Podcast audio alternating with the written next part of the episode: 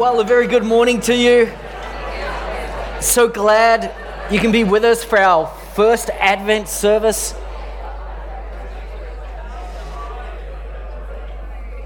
It, it just seems wrong, doesn't it, that the year is flying along at the pace it is. I know many of us are still scratching our heads. How, how did this happen? This thing called December. How did this happen? In theory, we know how calendars roll over from one month to another, but I don't know. Does it just seem a bit early this year? Um, anyway, our lives are very full and very busy, and I'm, I'm so blessed and grateful that you could be with us this morning and trusting that this Advent and the services and the themes that we have planned will bless your heart and, and help you to ensure that whatever else is happening in, in your life, that um, this Advent is definitely filled with with Jesus. John Grisham, one of my favorite authors, actually, outside of the Bible, um, he uh, wrote, uh, tends to write crime, thrillers, so forth, but um, wrote a funny little book.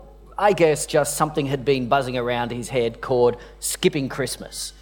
And it was the story of the Cranks, a couple of empty nesters whose only child had sort of left for an overseas trip. And, and basically, a little bit like we are at the moment come Advent, as they, they looked at the commercialism around, as they, as they kind of did a bit of a budget to kind of work out what Christmas is ultimately going to cost them. And when they added it all up, Mr. Crank realized that for the same price that it would cost them to get all the way through Christmas, they could actually have a luxury cruise in the Caribbean. And given, frankly, that their, their eldest daughter had, had left the nest and headed overseas, they thought, why not? Why not? Let's skip Christmas. And it might feel a little bit like a, well, a a, a, tempting thing to do for, for many of us around this time of the year. It, it's not that we don't like many aspects of Christmas, it's, it's not like we don't enjoy some of those old songs again and and with great anticipation, we decorate the house and look forward perhaps to hosting family and so forth. There's much to like, but in the midst of it all, it can just get very, very busy. Have you ever thought about skipping Christmas? And spiritually speaking, has it ever occurred to you that sometimes the message of Christmas itself actually feels kind of far away? I guess the whole point of Advent is to prepare our hearts and to anticipate the one who came in flesh and the one who is coming again in spirit.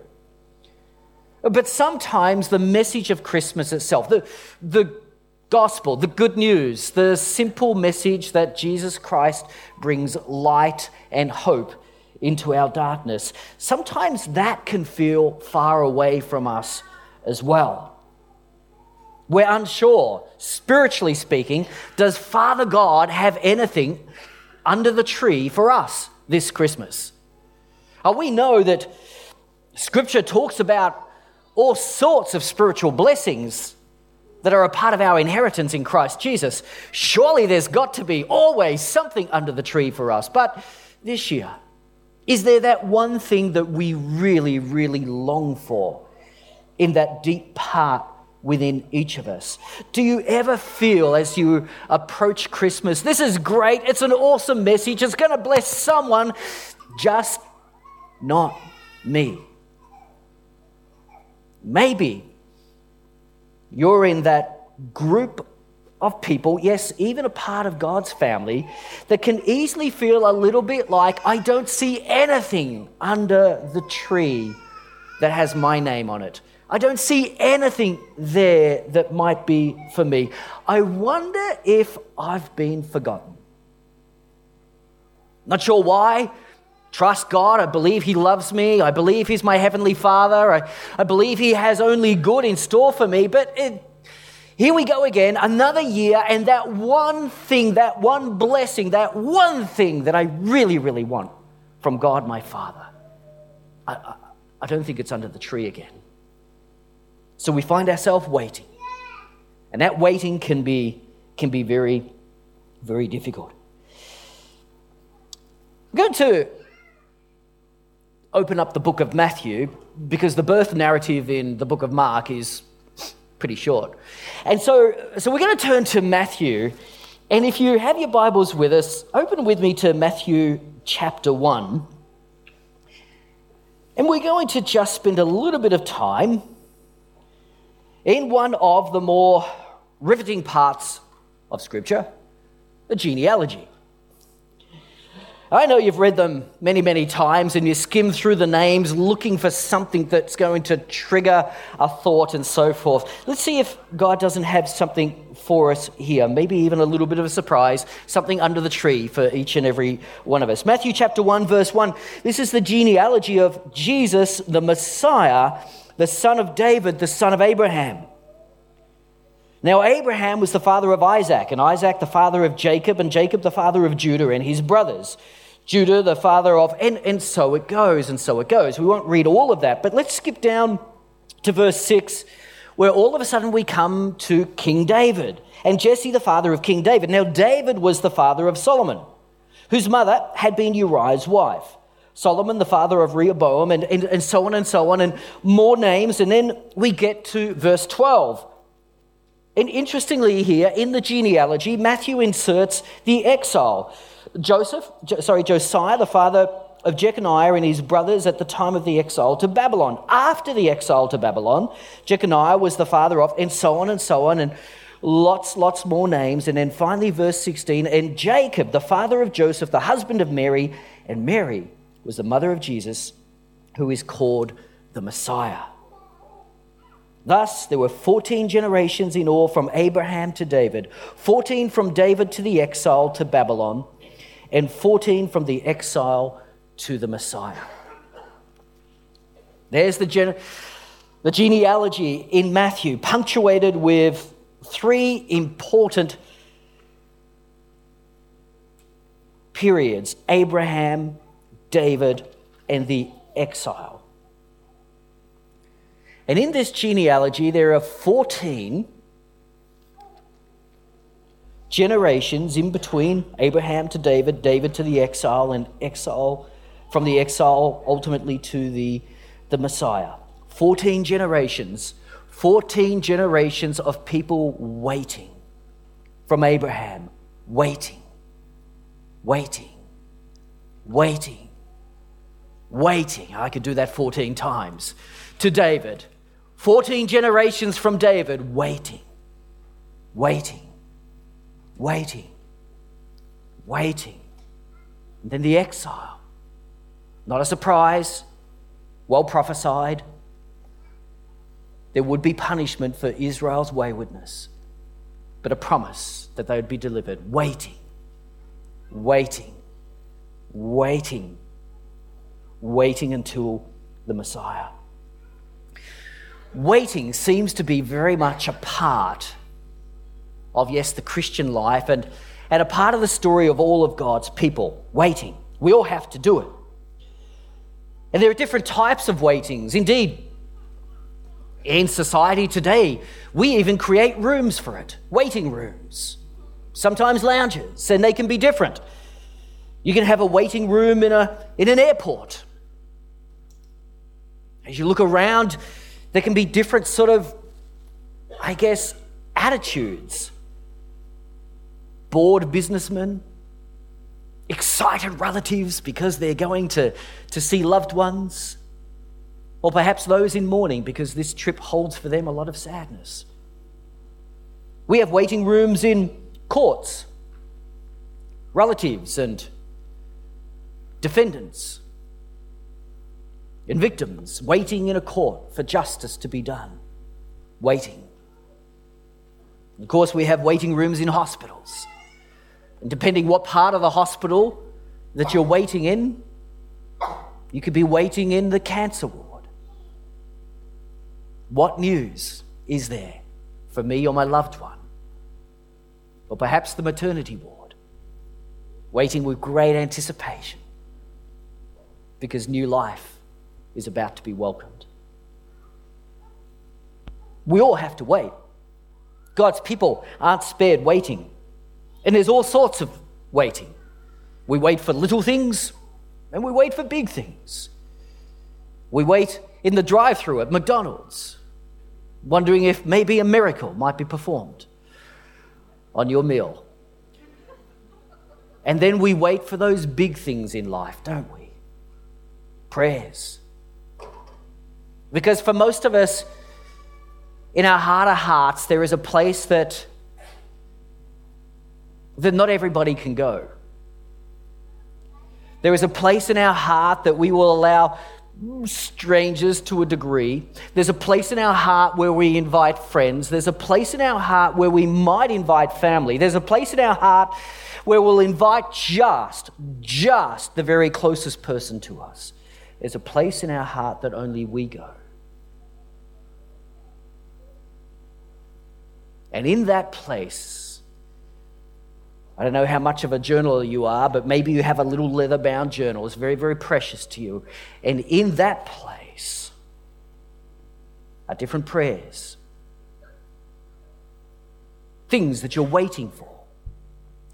If you flicked open the first few pages, might actually be a well written, well articulated prayer because you know exactly what it is that you're waiting for go over a few pages more and it gets harder. This one is so deep within you that you even find it difficult to put words to it. Maybe there's just one word written on that page. Flick a few more pages over. And there's a prayer, there's something you're waiting for, and you didn't even have a word for it. You just started out writing and it ends up being a, oh, just a groan. I don't even know what to write. I don't even know what to say. But God, you know. And you're already praying with groans that I can't even comprehend. You know what the prayer is. You know what I'm waiting for. Please, Jesus. Please.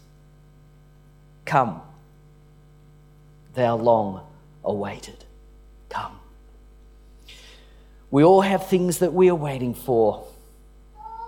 For the Christian, waiting is always characterized by hope. Interestingly, in the Hebrew, the word for hope and the word for wait actually share the same root word. They actually come from the same, same root. Interestingly, the, the same is is true, I believe, in Spanish. But in Hebrew, the word hope and the word wait are actually quite close together. They share the same root. Literally, waiting means to trust or to hope.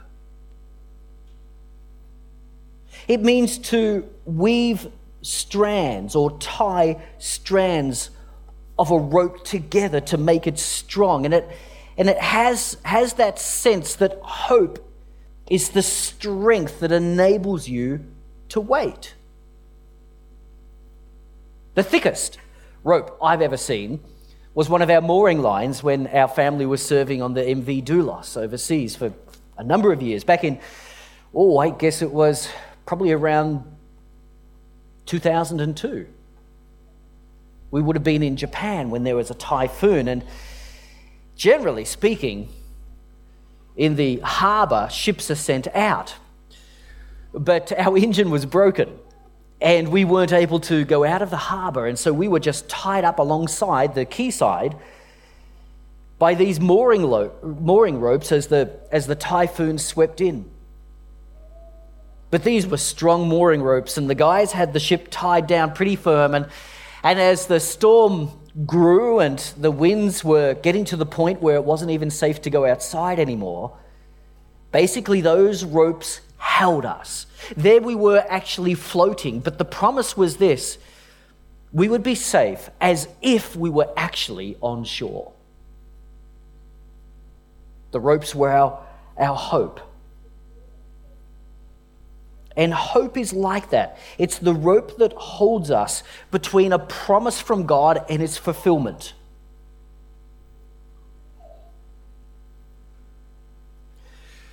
the Christian life is filled, absolutely filled with promises from God. And the Christian life is filled, absolutely filled, with God's people waiting for the fulfillment of those promises. And what holds the people of God between a promise and its fulfillment? Hope. Hope. Hope is the posture of waiting for the Christian. It's how we wait. Hope is the rope that holds us between a promise from God and its fulfillment. It's how we are instructed to wait. Without hope, waiting is a dull submission to fate.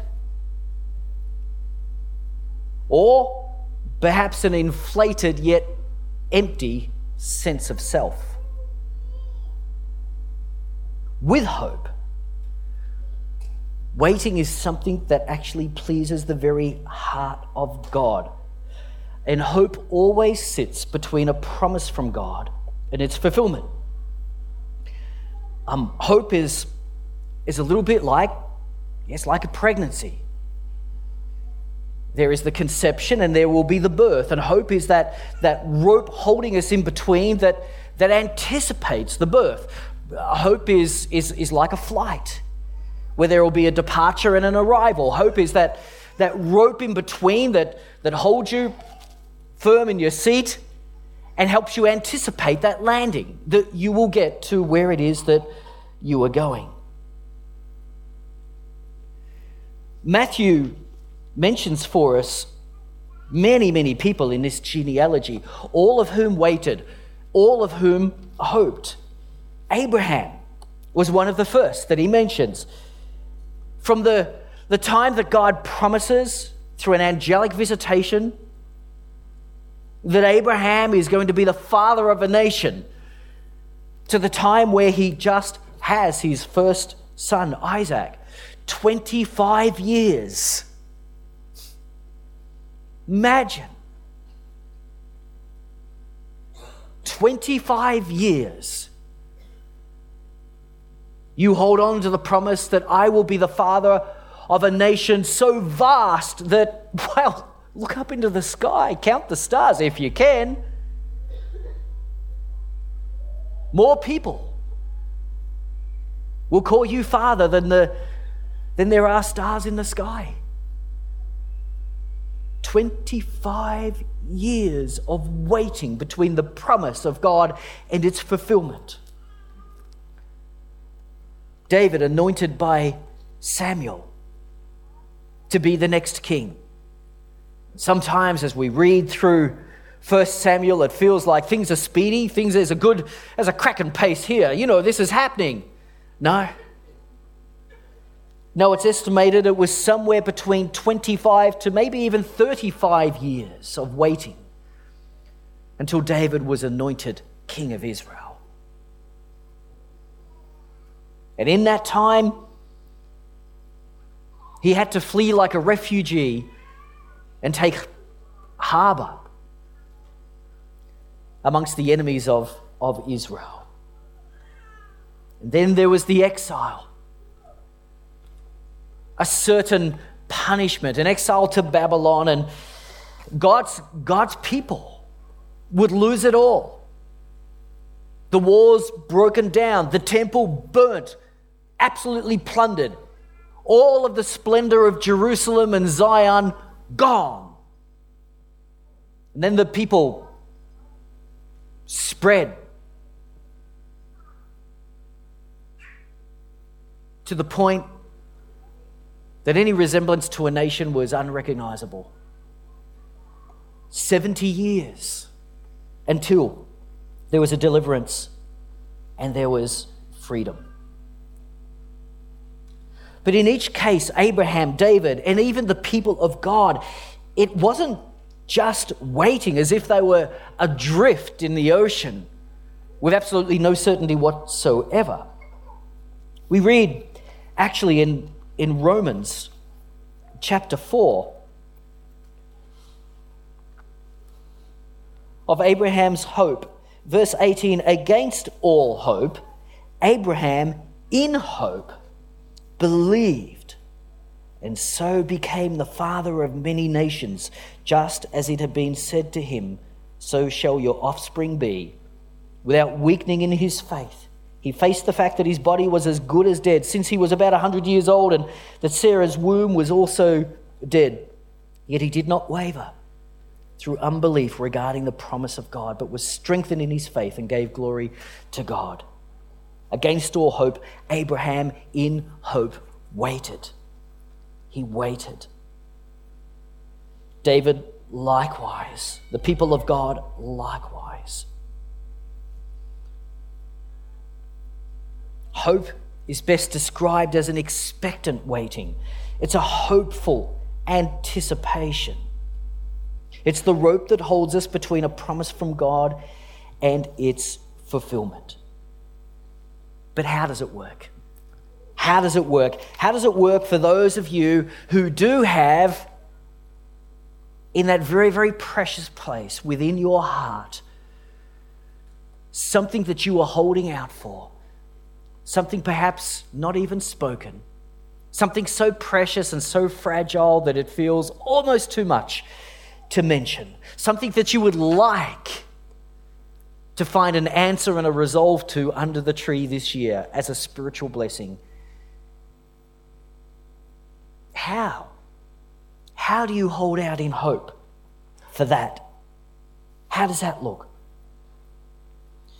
Oh, we keep reading on here in our passage. 14 generations in all from Abraham to David, 14 from David to the exile, 14 from the exile to the Messiah. And then Matthew, with no further delay, jumps in to the resolution. Here is the Messiah. This is how the birth of Jesus the Messiah came about. His mother Mary was pledged to be married to Joseph, but before they came together, she was found to be pregnant through the Holy Spirit. Because Joseph, her husband, was faithful to the law and yet did not want to expose her to public disgrace, he had in mind to divorce her quietly. But after he had considered this, an angel of the Lord appeared to him in a dream and said, Joseph, son of David, do not be afraid to take Mary home as your wife, because what is conceived in her is from the Holy Spirit. She will give birth to a son, and you are to give him the name Jesus, because he will save his people from their sins. All this took place to fulfill what the Lord had said through the prophet the virgin will conceive and give birth to a son, and they will call him Emmanuel, which means God with us. How do we wait as the people of God? How do we give expression to hope? How do we hang on to that rope, which is our hope and stands between a promise from God and the fulfillment? How do we do that? we recognize that God Himself is our hope. God is the rope. We think in terms of having a hold of the rope. God thinks in terms of having a hold of us. God is the rope that holds us. God actually is our hope. And He is not far from us, not far from any of us. So we rightly call Him Emmanuel, as prophesied, God with us. Hope means that God is with us in the waiting. Many, many years ago, um, I was asked to speak at a conference in Germany. It was um, basically missionaries from all around the world if you were under the age of 30. This was your conference. And there was a number of speakers, and I was a little bit torn speaking at the conference, to be quite honest. Um, we were on the move as a family, and I kind of felt as a father just torn. I wanted to be with the family on the one hand, on the other hand, there were some connections at the conference, and it was a privilege to speak there. So, so I went, and I was one of a number of speakers.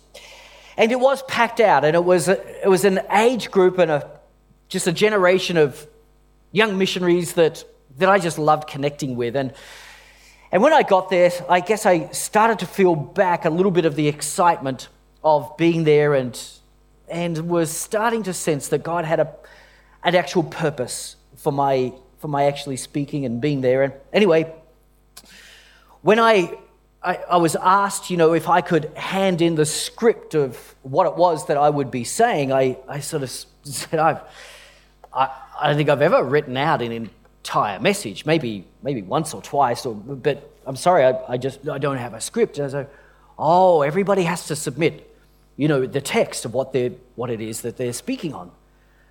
I said, right. What's plan B? And the guy looked at me and he said, You don't have anything. I said, Nothing that's going to make sense to you. He said, Ah. Well, maybe just give it to me in a nutshell. So I, so I did. I said, Well, you know, I'd be opening this. And, and, and how long would you be going for? And I said, Well, how long have I got? He said, 20 minutes, actually, it's really about 19 minutes and 40 because, and he brings out this spreadsheet with every second of time accounted for. The conference was in Germany. Maybe I shouldn't have been surprised. But as I went through it, I thought, this is incredible. When, when does the Lord return? And I, I fleet that that wasn't in the detail. But I had my 20 minutes, and before I went up to speak, um, the organizer again came up to me and I don't know, maybe somebody had whispered in his ear something about me, something malicious and untrue, like I might not be so concerned about time. And uh, so he came back up to me and he checked again. Said, Stewart, I just want to check. You're good for time, right? Oh, yeah. He said, as in you understand how much time you have? I said, it's all there. And he said, so you, and, and we're, we're all good. You, that script you get? Absolutely. He said, great. Some years ago, it doesn't happen so much now. When God wanted me to leave my script, He had to get my attention.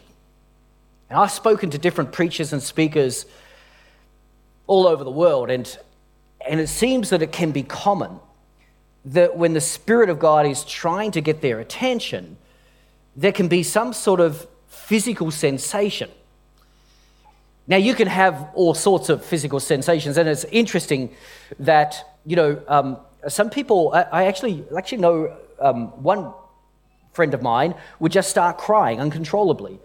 Um, but not because there was anything sad that he was saying, he'd just start crying. And he knew as soon as he started crying, okay, God's got my attention. I've got to, what is it, Holy Spirit? What do you want me to say? Um, another friend of, friend of mine would, would just get very, very nauseous and would feel something internal. Well, back in the day when God wanted to get my attention, as He still does now, but I was very, very new to this and I, I perhaps needed some sort of a physical sign, I'd just get a really shaky leg. It was just, it would just, just start shaking. And, um, you know, whenever I got a shaky leg, I, you know, I, I brushed it off the first few times thinking that was odd. And then started to make some connections. And somebody actually said to me, Stewart, do you think that could be God getting your attention? So, anyway, at this conference, with 19 minutes and 50 seconds or something, and in a very, very, you know, even if it wasn't scripted, fairly tight parameters, I stand up to speak and my leg starts shaking. And I think, oh no, no, no, not this one, Lord, not this one. This was the one, this is, this won't go down well. And I was thinking, please no, please no. But it just got worse and worse and worse. And it was, I was thinking, everybody will be just watching this leg sort of uncontrollably show what is wrong with that guy like anyway i sort of okay lord what is it and as i want you to share the dream from last night oh but lord i think that was a dream that you gave me just to give me a, an empathy with people it's not here to tell. I don't tell the dream. It was just, you gave me a dream and it was, was for me, it was for others, and it helps me empathize with people in a difficult spot, right? Shaking, shaking, shaking. Oh, Lord. So I left the script. And I thought, well, if it's a choice of obeying God or man, the choice is clear. And I started to tell about the dream. In the dream, and I can't remember if it was a literal nocturnal dream, to be quite honest, or just a, in those waking moments, just a picture that became more and more, became conscious of it. I just don't recall, but I remember the dream very clearly. And, it, and then I started to, to tell people about it. And as I looked at this crowd of, of young emerging leaders within the mission, hundreds of them, I just said, I believe that God has a word for some or many of you today. You're waiting. You're waiting on God. You believe you've had a promise from God, but you have not seen its fulfillment. And you're getting weary in the waiting. Some of you are wondering if you've misheard and you're about to, you're about to give up. Maybe it wasn't a promise from God. And others of you believe it's a promise from God, but just the waiting is tearing you apart and you can't wait any longer. It's like, and this was the picture, it's like you have a promise from God and you're going out to meet God. He's going to pick you up, like in a bus. And you're going to hop on that bus and you and God, you're going to take off. You riding shotgun, God and you, heading out to take hold of this promise and its fulfillment. And you've headed out to the bus stop. It's on a busy city street. And it's just you at first. And a bus comes along and you look at the number and you look at the driver and you think, no, that's not God. And so the bus stops, a few people get off, somebody runs past you and jumps on. You wonder if you should get on this one or not. Yes, no, yes, no. Off it goes. No, that wasn't God. And then another bus comes along, and you look and, ah, wrong number. That's not God either. That one just doesn't seem to be for you. Again, people pour off, a few people hop on, and off it goes. Another bus comes. You look and, again, this is not God. This is not God coming through on his promise. And then something else happens. There's a group of people around you, you're all waiting for something, for God, for a bus, and, and people pour off, and a few people hop on this particular bus, but then it starts to rain a little bit. And with the rain, all of a sudden, a whole bunch of people decide, change your plans. I'm hopping on this bus. And they all start to pour on the bus. And you're wondering, well, should I as well? I mean, other people all of a sudden change their plans. This wasn't what they were expecting, but they seem to think this is the one. I'm change of plan. I'm going to jump on this one now. And you look at it again and you look at the driver and, and this is your moment. Will I, won't I, will I? Agonizingly, no, I'm going to stand my ground. Off it goes. I've missed it again. Should I have taken that? Just looking at it in the distance and the waits seem to get longer and longer between the buses. Now the rain is getting heavier, and, and a bus comes, and umbrellas come out, and you don't have one because, well, I was just heading out to meet with God and to catch that bus and to head off into His promise and its fulfillment. And another bus comes, and people are pouring on now, and nobody wants to be left standing on the pavement. You're the only one waiting. You're the only one standing their ground. What is wrong with me? You ask. Why am I so fussy? Am I too particular? Have I missed this? Have I made this up in my head? Should I have got on? What about what about two, three buses ago? That looked like a nice one. This one also departs, and suddenly you find yourself now it's pouring with rain, and there is no one else. And you can't help but stand there thinking, I don't know what's going on here. But I think I've missed my bus. It was one of those ones. I don't know which one. I'm just thoroughly confused. And now I don't even know if there's going to be another bus. It's a very lonely place to be. And yet, many of God's people have stood in that place.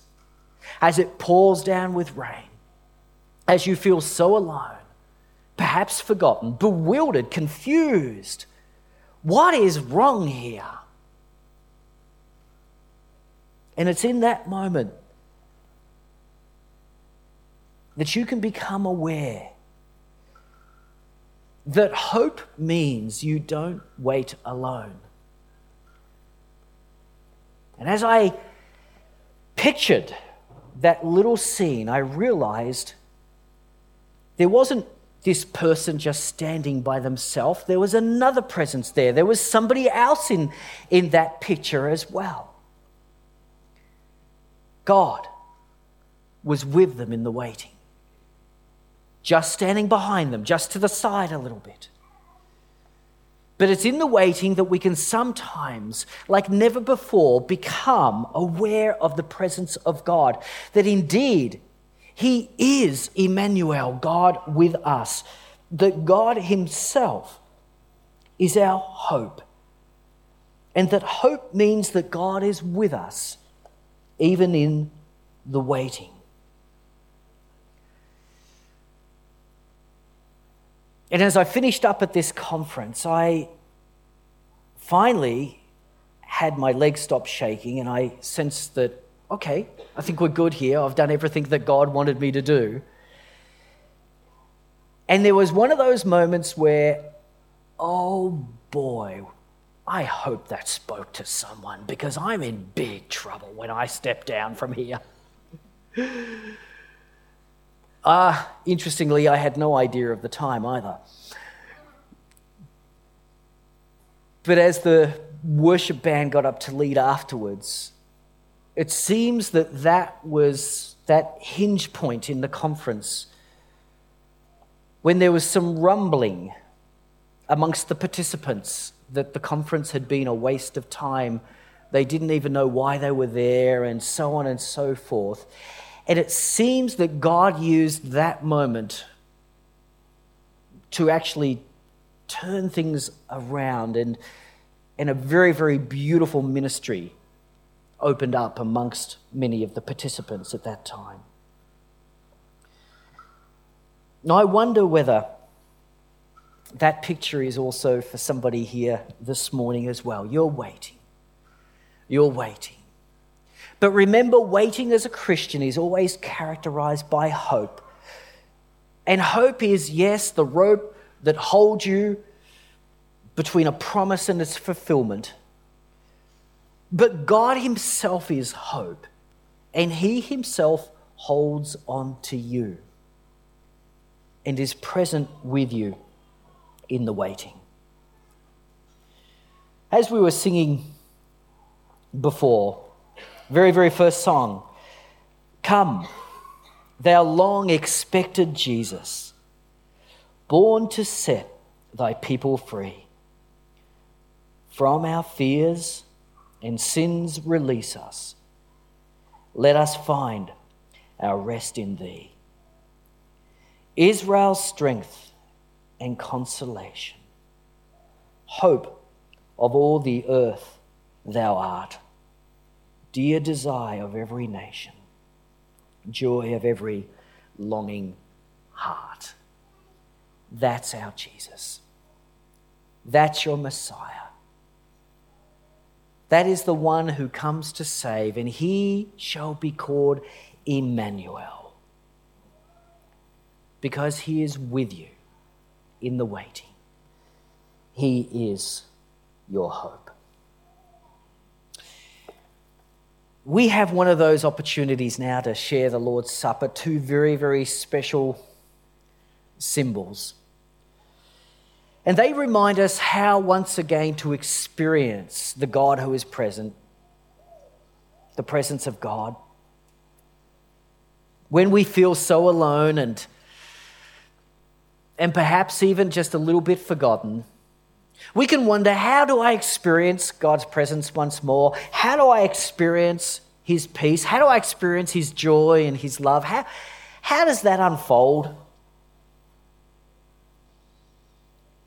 Picture again Jesus standing behind you with an umbrella. There you are in the rain, and it's an umbrella of grace. Your redemption has been bought with his blood. And here are two symbols the bread, his body broken for you, the wine, his blood shed for you. Two symbols that remind you your redemption has been purchased, you are covered by his blood. Draw close to him once more, come in under that umbrella of grace, that umbrella of blessing, and experience His presence afresh. Allow Him to flood your life with hope and light once more, and use these symbols as the reminders. There is no barrier no barrier whatsoever on earth or in hell that can keep you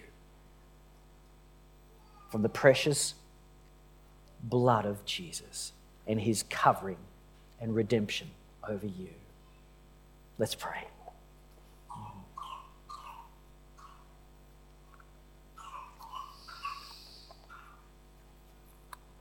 And as we pray, perhaps this morning, in that place that we spoke of before, the heart of hearts, a special place.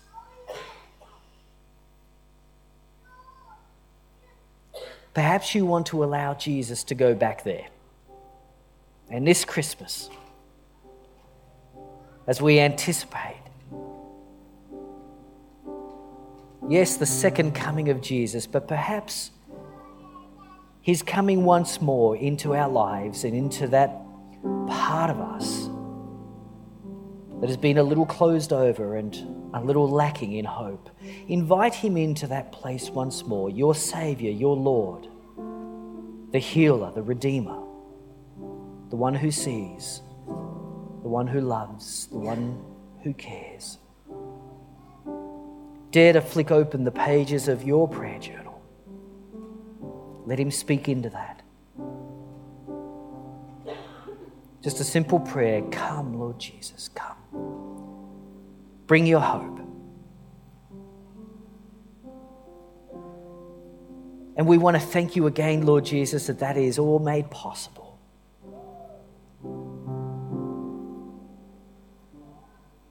By your obedience to the cross.